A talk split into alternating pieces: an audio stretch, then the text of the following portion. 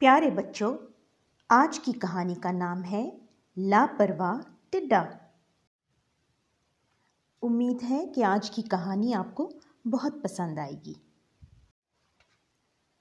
सख्त गर्मी की वजह से चेंद परिंद और इंसान सभी परेशान थे। चंद दिनों से शदीद गर्मी पड़ रही थी और दिन के वक्त घर से बाहर धूप में निकलना मुश्किल हो गया था। मगर इस तेज धूप में भी चूंटियाँ अपने खाने पीने की अशिया लेकर जा रही थीं।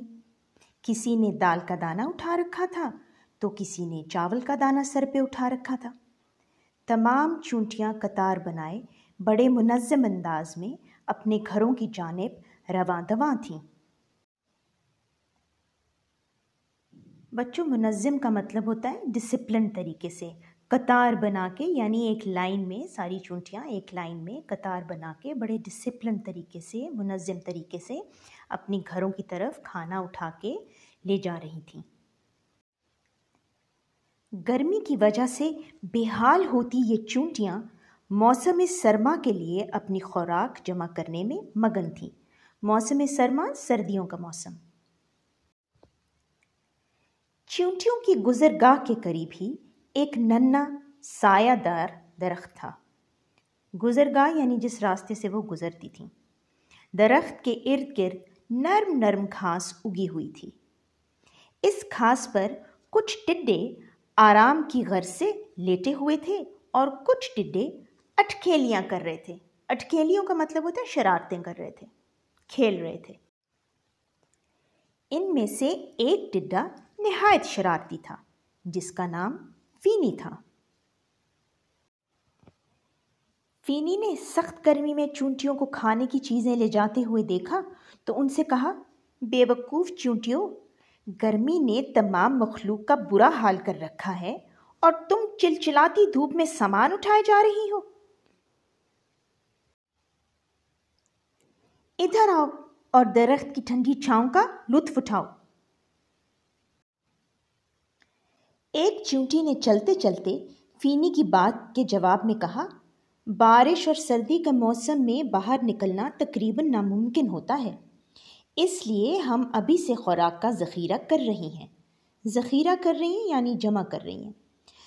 ताकि आने वाले दिनों में हम अपने बच्चों को खुराक मुहैया कर सकें। फीनी ने चूंटी की बात सुनकर कहा लेकिन अभी तो बारिश और सर्दी का मौसम बहुत दूर है। मौसम में गर्मा के कुछ दिन आराम से गुजार लो, फिर गर्मी की शिद्दत में कमी आने पर खुराक का जखीरा कर लेना।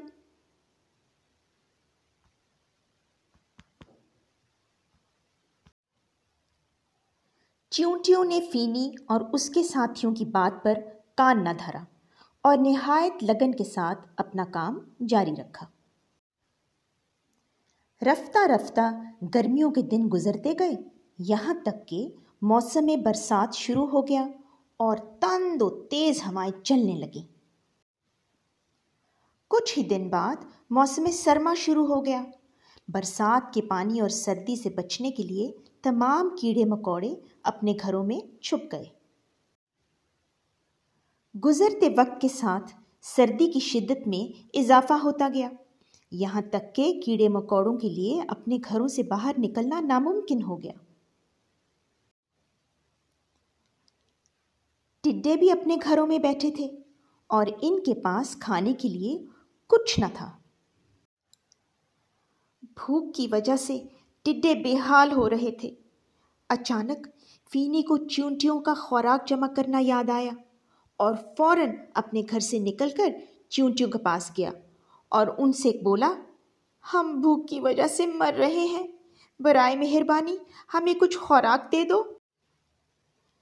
च्यूंटियों ने फीनी की बात सुनकर कहा, जब हम खुराक जमा करने में मसरूफ़ थीं तो तुम हमारा मज़ाक उड़ा रहे थे। और उस वक्त तुम हमें बेवकूफ़ समझ रहे थे। अब तुम खुद देख लो, उस वक्त हमने बेवकूफ़ी की थी या तुमने? फीनी च्यूंटियों का जवाब सुनकर बहुत शर्मिंदा हुआ। अब इसे अपनी गलती का एहसास हो चुका था। वो मायूसी के आलम में वापस जाने के लिए बढ़ा तो च्यूंटी ने उसे रोक लिया और उस पर तरस खाते हुए अपनी खुराक के ज़ख़ीरे में से कुछ हिस्सा उसे दे दिया। तो बच्चों, इस कहानी से आपने क्या सबक सीखा? इससे हमें यह सबक मिलता है कि वक्त पर काम करने ही में बेहतरी है। उम्मीद है कि आप सबको ये कहानी बहुत पसंद आई होगी। फिर मिलेंगे उस वक्त के लिए। खुदा हाफिज़।